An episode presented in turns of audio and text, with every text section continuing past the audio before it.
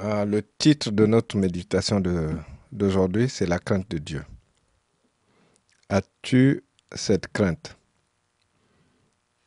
Euh, Quand on parle de la crainte de Dieu, ce n'est pas, on ne parle pas de la peur.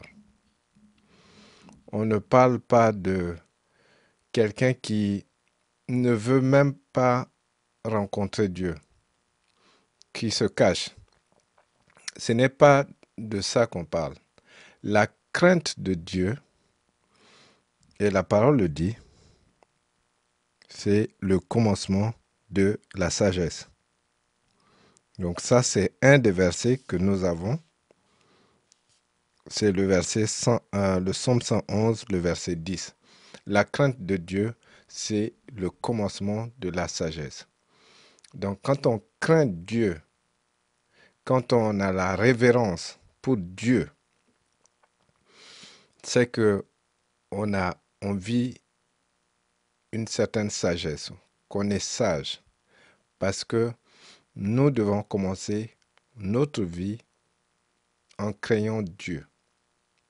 Et quand on craint Dieu, on n'agit pas n'importe comment. On ne fait pas n'importe quoi. Parce que on a cette crainte. On a cette révérence. Vous savez, quand, quand on salue les, présidents ou les rois ou les reines, si on a l'opportunité d'être dans, dans leur présence, on les salue d'une autre manière. C'est avec respect, c'est avec révérence. Voilà pourquoi la parole de Dieu nous dit de ne pas prendre le nom de Dieu en vain. Parce que on respecte le nom de Dieu. On n'est pas là en train de jurer avec le nom de Dieu. On n'est pas là en train de dire du n'importe quoi avec le nom de Dieu. Quand on est sage, quand on a la crainte de Dieu. Il y a beaucoup de chrétiens qui n'ont pas cette crainte-là. Alors la question de savoir, est-ce que tu es de ce nombre Est-ce que tu es quelqu'un qui ne respecte pas ce que Dieu te dit? Et tu en fais à ta tête ou tu veux juste faire ce qui te plaît? Par contre, quand Dieu te dit de faire quelque chose, tu mets ça de côté. Tu fais d'abord ce que tu as à faire et quand tu as le temps, c'est là que tu t'occupes des affaires de Dieu. Ce n'est pas un bon comportement, ce n'est pas un comportement sage quand on, quand on se dit enfant de Dieu. Le psaume 110, le verset, le psaume 111, pardon, le verset 10. Dans la traduction, la Bible euh, Martin, euh, on voit comment il l'explique, parce que c'est traduit euh, d'une autre manière. Le, dans le second, dans le second, on parle de la crainte de Dieu qui est le commencement de la sagesse. Mais Martin va nous, la Bible, euh, la traduction Martin va nous expliquer. C'est va nous détailler un peu. Donc je vais lire la version, la Bible Martin, qui dit ceci.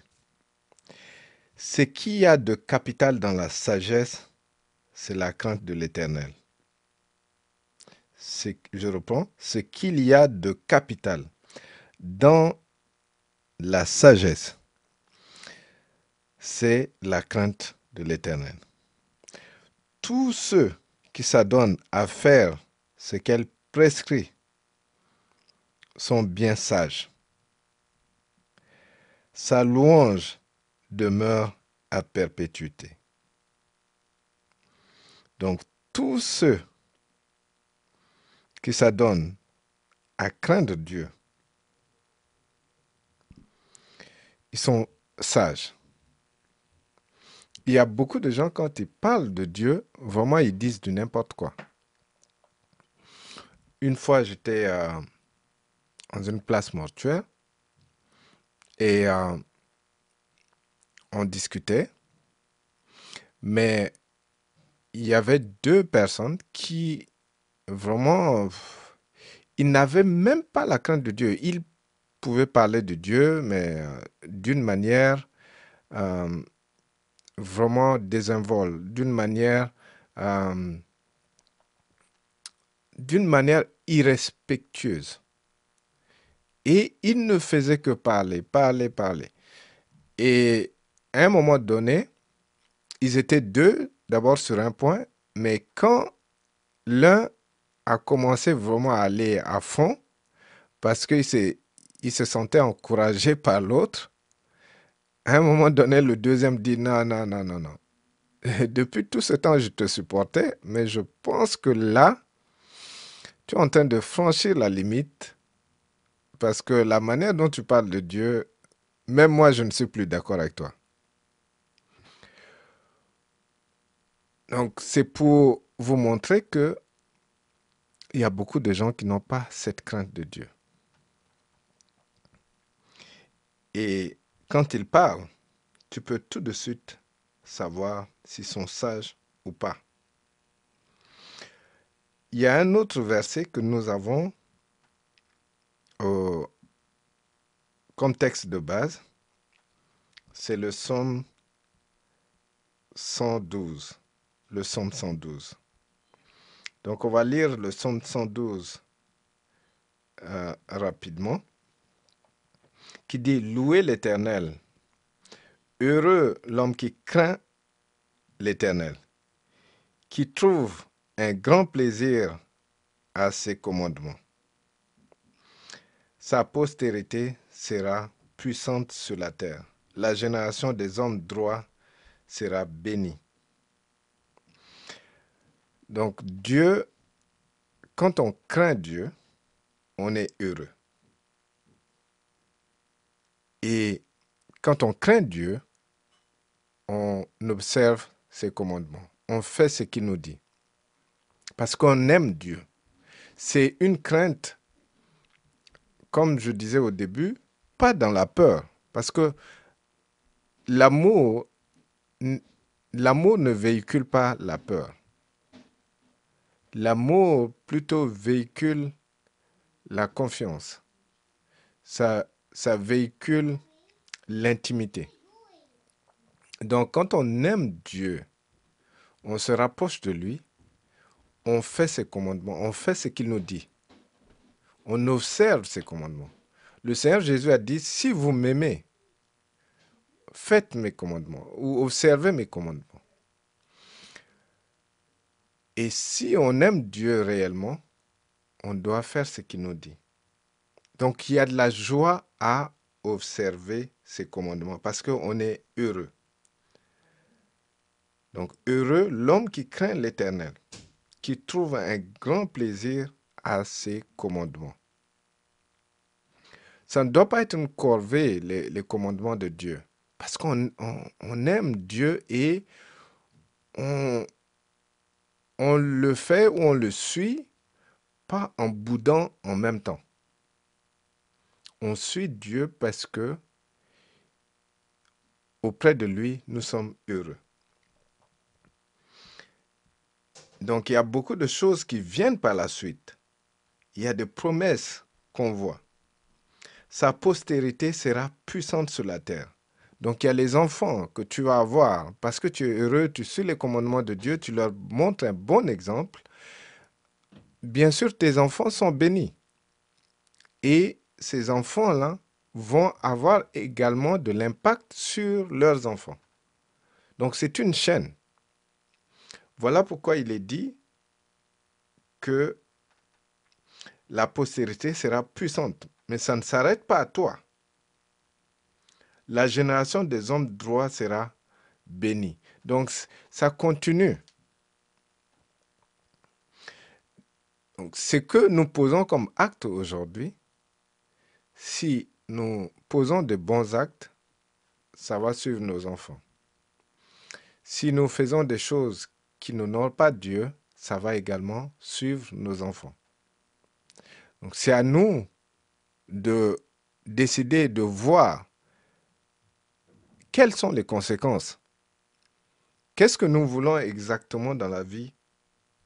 Qu'est-ce que nous voulons laisser à une génération qui vient après nous? Qu'est-ce que nous voulons léguer à nos enfants, à nos petits-enfants, et ainsi de suite? Et le tout commence par la crainte de Dieu. La crainte de Dieu doit être notre fondement.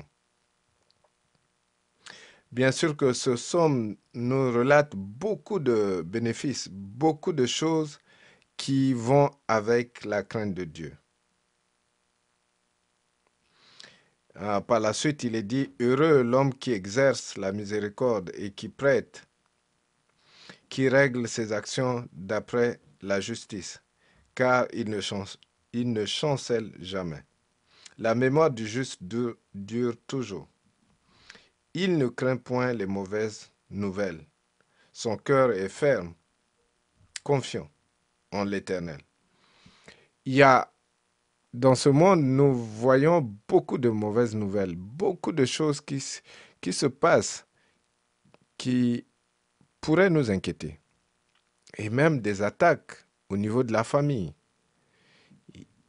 Ah, si nous n'avons pas Dieu, si nous n'avons pas cette crainte de Dieu, ces attaques pourraient nous inquiéter. Ces attaques pourraient nous désaxer. Mais parce que nous avons cette crainte, parce que nous savons sur qui nous comptons, nous, nous ne pouvons pas céder à la peur. Donc il est dit, le psalmiste dit, il ne craint point les mauvaises nouvelles. Son cœur est ferme confiant en l'Éternel. Donc, quel que soit ce qui se passe autour de nous, nous ne sommes pas apeurés. Nous ne sommes pas en train de désespérer, en train de paniquer, parce que nous avons confiance en notre Dieu. Par la suite, il est dit, son cœur est affermi, il n'a point de crainte jusqu'à ce qu'il mette son plaisir à regarder ses adversaires. il y a des moments où on se sent acculé, attaqué, euh, bafoué, méprisé, euh, négligé, abandonné. Mais quand on a, on a Dieu de notre côté, quand on a Dieu avec nous, ces choses ne, vont pas nous inquiéter. On ne va pas euh, se mettre dans un coin et se mettre à pleurer. Parce que Dieu est avec nous, Dieu est de notre côté. Alors, on va également lire un autre psaume qui parle de la crainte de Dieu. Et là, on va énumérer point par point les bénéfices qui viennent avec cette crainte. Et ensuite, euh, non, nous allons d'abord définir c'est quoi la crainte de Dieu. Ok? C'est quoi la crainte de Dieu? J'en ai mentionné un peu au début, mais on va définir d'abord c'est, c'est quoi la crainte de Dieu. Et ensuite, on va voir les bénéfices qui vont avec cette crainte. Et pour voir les bénéfices, on va lire le psaume euh, 100. le psaume 128, verset 1 à 6. Psaume 128, verset 1 à 6. Donc si vous avez vos Bibles, vous pouvez chercher et quand on va revenir là-dessus, on va sur point par point. Alors, c'est quoi d'abord la... Qu'est-ce que ça implique La crainte de Dieu? Au point 1, la crainte de Dieu, c'est s'adresser à Dieu avec révérence. Donc lui accorder un grand respect. C'est ne pas prendre les affaires de Dieu à la légère. Parce que parce que c'est sérieux. Nous avons cette crainte, nous avons cette euh, révérence envers Dieu. Donc quand on s'adresse à Dieu, mais on s'adresse avec le plus grand respect. Vous savez, on peut ne pas aimer un président de la République ou un roi. On peut ne pas les aimer. On peut ne pas être d'accord avec leur politique. Mais quand on a la crainte de Dieu, on respecte également ces hommes. C'est la parole de Dieu qui nous recommande. On les respecte. À plus forte raison, devant ces hommes-là, même si on n'est pas d'accord avec eux, mais quand on est en face d'eux, surtout qu'ils sont en fonction, ou ils étaient en fonction, nous avons cette révérence. Nous avons ce respect. On va les appeler Monsieur le Président ou Sa Majesté, Son Excellence, euh, à cause du respect qu'on leur Alors quand vient à plus forte raison, quand c'est Dieu, lui qui est au-dessus des rois, lui qui est au-dessus de, des, présidents, c'est lui qui les, qui les nomme d'ailleurs, c'est lui qui les place. À plus forte raison, quand on est dans la présence de Dieu, on doit avoir du sérieux. On doit avoir cette attitude de respect, de révérence. Aux deux, nous devons obéir à ses commandements. Prendre plaisir à obéir à ses commandements. Que ça ne devienne pas des corvées ou bien que ça ne devienne pas de oui, je vais faire ça quand on me regarde et je ne ferai pas ça si on ne, si ne m'observe pas. C'est pas pas juste faire un show pour le fait de faire un show. Parce que quand on a la crainte de Dieu, on respecte, on,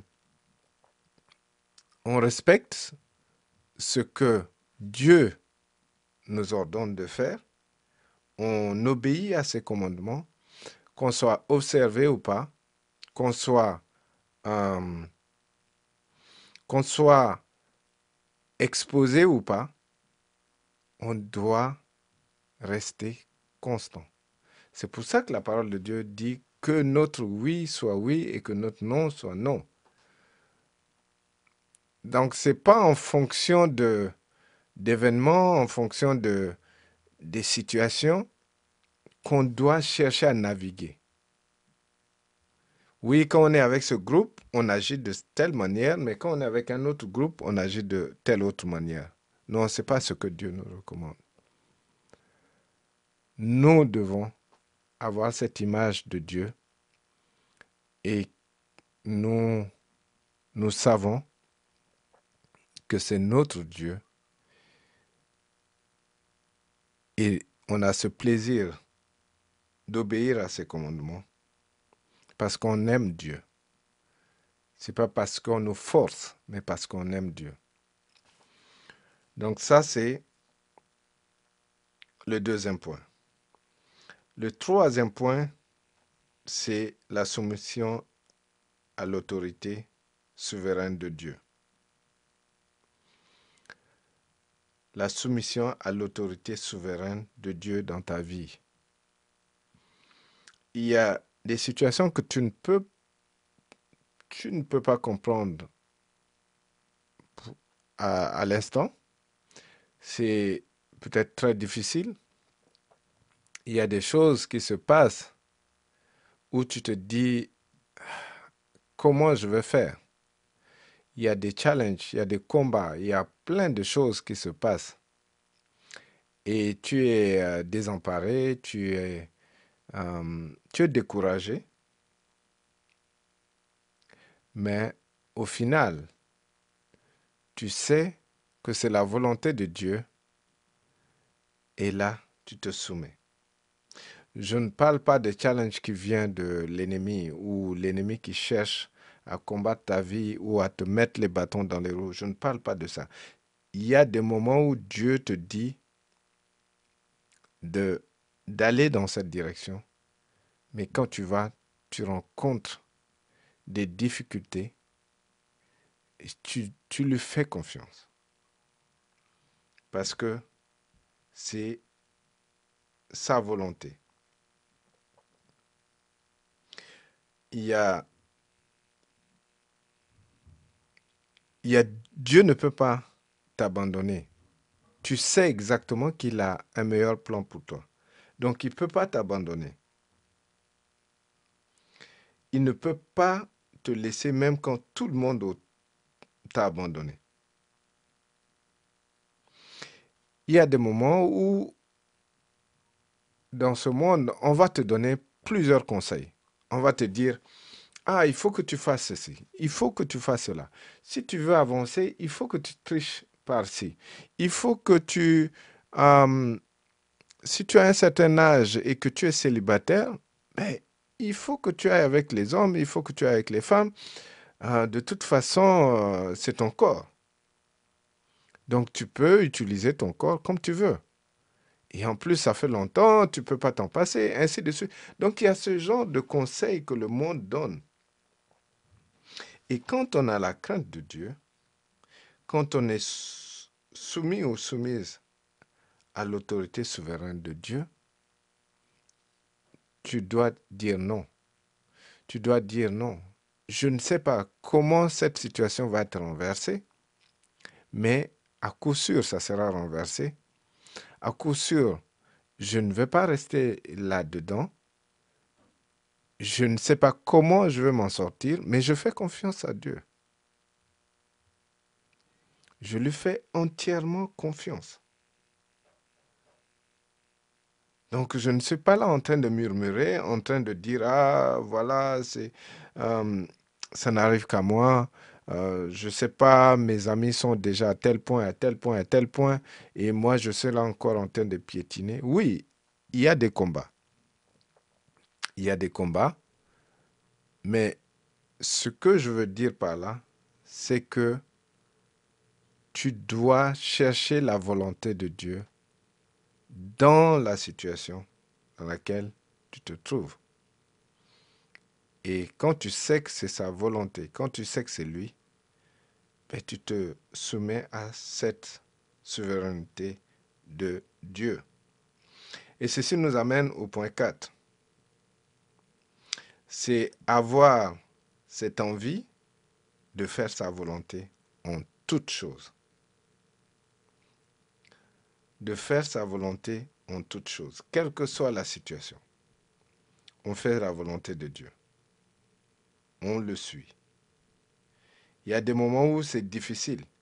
Il y a des moments où tu ne sais pas comment comment t'en sortir.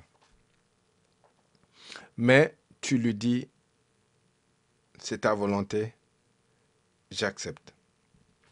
Je te suis je ne sais pas dans quelle direction ça va m'amener, mais je te suis. Seigneur, je te fais confiance. Vous savez, quand le Seigneur Jésus était à la croix, avant d'aller à la croix, il était angoissé. Il était dans l'agonie. Il ne savait plus euh, s'il fallait aller à la croix parce que porter le péché de, du monde entier, et ce n'est pas euh, seulement les gens qui, qui, l'ont crucifié ou les gens de son, son temps, mais de l'humanité tout entière. Et pour quelqu'un qui n'a jamais péché, pour quelqu'un qui n'a jamais été séparé de son Père, il était tout le temps connecté D'ailleurs, il a dit qu'il ne fait pas les choses de lui-même, mais il, fait ce qu'il voit son père faire. Donc, il était tout le temps connecté. Et pour la première fois, il va être séparé de son père à cause de nous. Et là, ça l'a angoissé. Ça l'a vraiment angoissé. Mais le Seigneur n'a pas cherché sa propre volonté. Il s'est soumis à la volonté de Dieu. Et dans Luc 22, versets 41 à 42, il est écrit, Puis il s'éloigna d'eux à la distance d'environ un jet de pierre. Et s'étant assis, s'étant mis à genoux, il pria, disant, Père, si tu voulais éloigner de moi cette coupe, toutefois, toutefois, que ma volonté ne se fasse pas, mais la tienne. Donc le Seigneur était angoissé. Il priait. Mais dans ce moment, il a dit qu'il faut que ce soit la volonté de Dieu qui se fasse, pas la sienne. Il a tenu à respecter la volonté de Dieu. Donc nous devons avoir cette attitude que le Seigneur a eue de faire la volonté de Dieu, quel que soit ce que ça va lui coûter. Quel que soit. Tout de même comme toi, tu dois faire la volonté de Dieu, quel que soit ce que ça va te coûter. Ta réputation. Quelquefois, ça te coûte beaucoup d'argent. Parce que tu veux rester honnête. Quelquefois, ça va te coûter des railleries, des moqueries, mais tu tiens bon. Tu tiens bon. Tu ne vas pas lâcher. Donc ça, c'est des choses que nous devons tenir en compte. C'est faire la volonté de Dieu. Et enfin, c'est nous devons avoir à cœur de plaire à Dieu. Et la haine du mal, c'est-à-dire on aime ce que Dieu aime et on déteste ce que Dieu déteste. Donc on aime son prochain, on aime faire du bien, on déteste le mal, on déteste le péché, on déteste tout ce qui appartient à l'ennemi. Que ce soit des pratiques de l'ennemi, que ce soit ce que l'ennemi fait dans les ténèbres, nous devons détester cela. Nous ne devons pas encourager les gens à aller vers la sorcellerie, par exemple. Nous ne devons pas être là en train d'encourager quelqu'un à aller voir un marabout. Nous devons nous dissocier. Nous devons avoir cette haine pour le péché, pour le mal. On ne va pas dire oui, euh, tu peux y aller, mais si tu vas, c'est pas grave. Si tu pratiques la sorcellerie, c'est pas grave. L'essentiel, Dieu connaît ton cœur. Non, on n'est pas là en train d'encourager le mal on n'encourage pas le mal. On ne, on, ne, on ne pousse pas les gens à faire le mal. Parce qu'on a cette crainte de Dieu. On aime ce qu'il aime. Et on déteste ce qu'il déteste. Donc ça, ça veut dire la crainte de Dieu. Et cette crainte de Dieu, c'est également des caractéristiques de Dieu, ou les esprits de Dieu. Euh, je pense que c'est dans Ésaïe, mais il est mentionné les, esprits de Dieu. Et là, on voit la crainte de Dieu qui est mentionnée. Maintenant, on sait ce que, ce que ça représente cette crainte de Dieu, on va voir les bénéfices qui vont avec cette crainte de Dieu. Et là, on va aller d'une manière rapide. On a dit qu'on va lire le verset, le verset 100, le, Somme 128, verset, verset 1 à 6. Donc, le Somme 128, verset 1 à 6, qui dit ceci. Heureux tout homme qui craint l'Éternel, qui marche dans ses voies. Donc là, on voit encore le même, le même chapitre, la même, vérité, la même vérité dans deux chapitres différents. C'est heureux tout homme qui craint Dieu, qui marche dans ses voies, donc qui observe ses commandements, qui marche dans, dans les voies de Dieu. OK? Donc on est heureux quand on craint Dieu et on marche euh, dans ses voies. Maintenant, les bénéfices qui vont avec. Tu joues alors du travail de tes mains. Donc, tu, tout ce que tu fais, c'est tu es béni, le travail de tes mains. Tu es heureux. Quand on craint Dieu, on vit heureux. Autre chose, autre chose, c'est que... Ah ok, c'est Ésaïe 11, verset 2. Merci. Donc, autre chose, j'avais renversé le, chapitre avec le verset. Ésaïe 11, verset 2. Maintenant, on revient à 128. Nous sommes 128. On voit les bénéfices. Donc, l'homme qui marche dans les voies de Dieu, tu jouis alors du travail de tes mains. OK? Ça, c'est une chose. Tu es heureux. Tu prospères. Donc, non seulement que tu vis heureux, mais tu prospères. Ce que tu fais te réussit. Donc ça, ce sont des, des les avantages de craindre Dieu.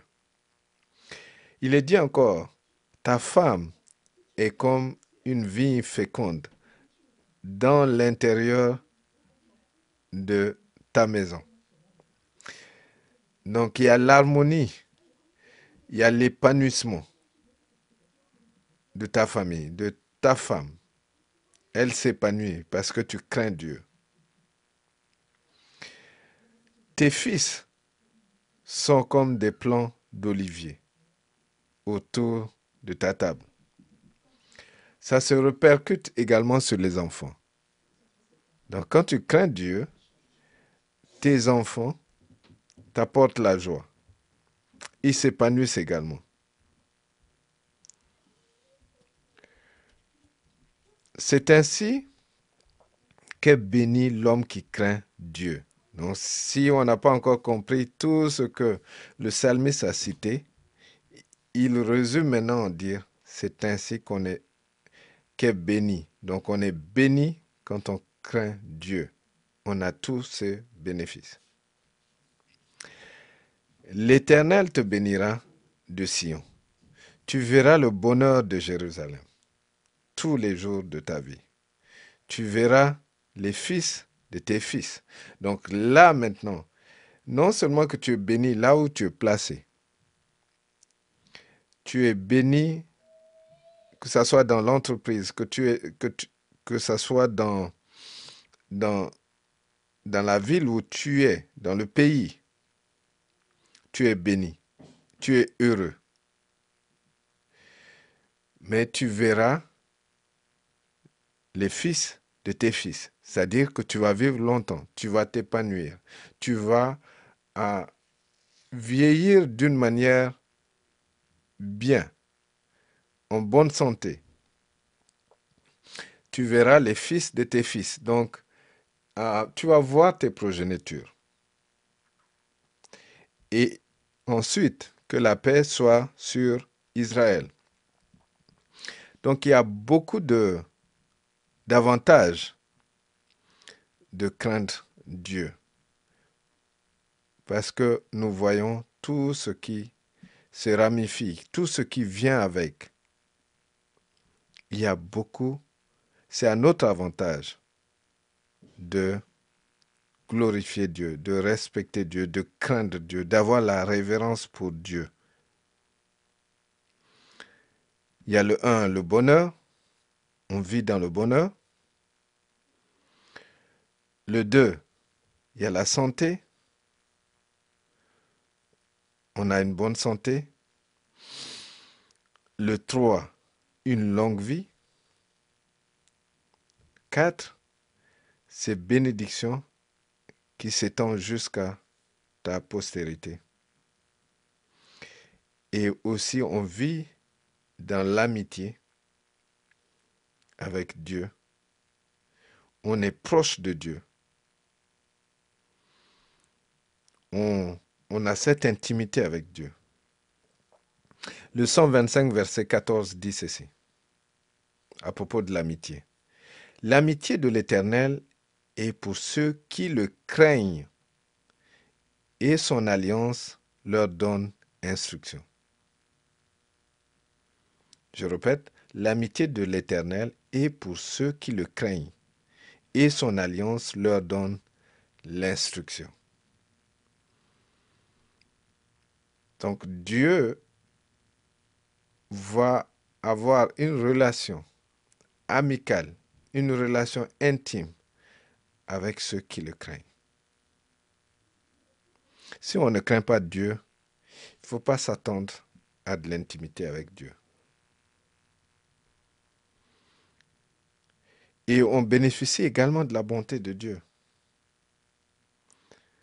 Dieu va s'assurer que nous puissions bénéficier de tout ce qu'il a pour nous. Il va s'assurer à ce que le projet qu'il a formé pour nous ici-bas, que ce projet se réalise.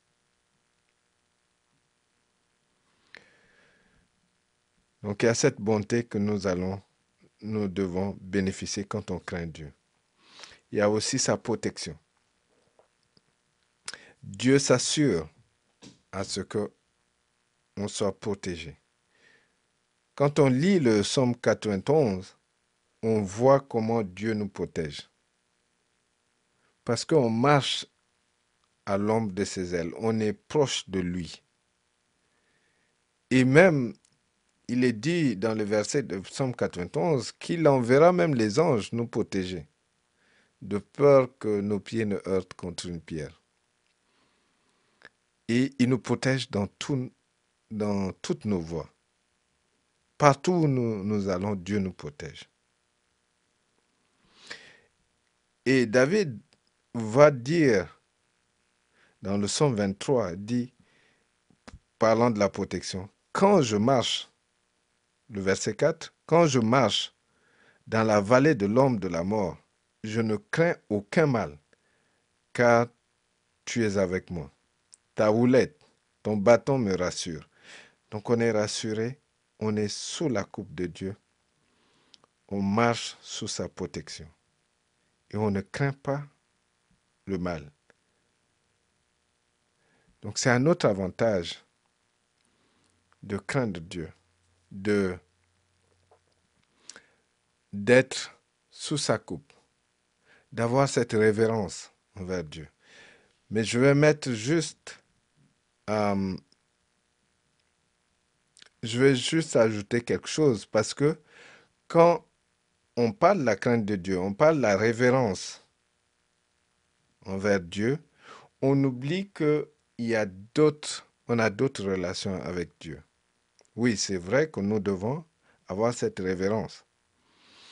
Mais n'oublions pas que Dieu est non seulement juge, mais c'est aussi notre Père, notre ami. Donc nous ne devons pas oublier les autres relations que nous avons avec Dieu on a la révérence en tant que juge, mais on doit venir dans sa présence comme un enfant qui vient dans la présence de son père. Donc c'est pas je, je vais m'expliquer pour ne pas euh, prendre ça euh, hors contexte. En fait, vous pouvez être le président de la République ou le roi. La manière dont, ou la reine, la manière dont vos enfants vont vous approcher, ça va être différent. La manière dont d'autres personnes vont vous approcher. Ça va être différent d'un ministre qui va vous approcher. Vos enfants ne vont pas vous approcher de la même manière parce que vous êtes leurs parents. Il y a cette relation qui fait que la manière dont ils vous approchent est complètement différente.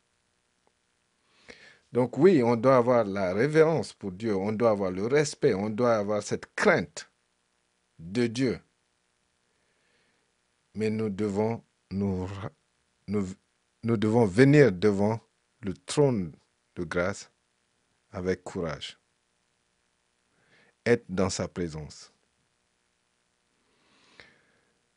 Donc n'oublions pas que la crainte, c'est le commencement de la sagesse. Nous devons avoir cette crainte, que ce soit que nous considérions Dieu comme notre Père. Oui, ça c'est bien, notre ami. Oui, on a cette relation. Mais nous devons avoir cette révérence envers Dieu. Donc c'est le message que j'ai à vous donner aujourd'hui. Recevez cela au nom de Jésus. Amen.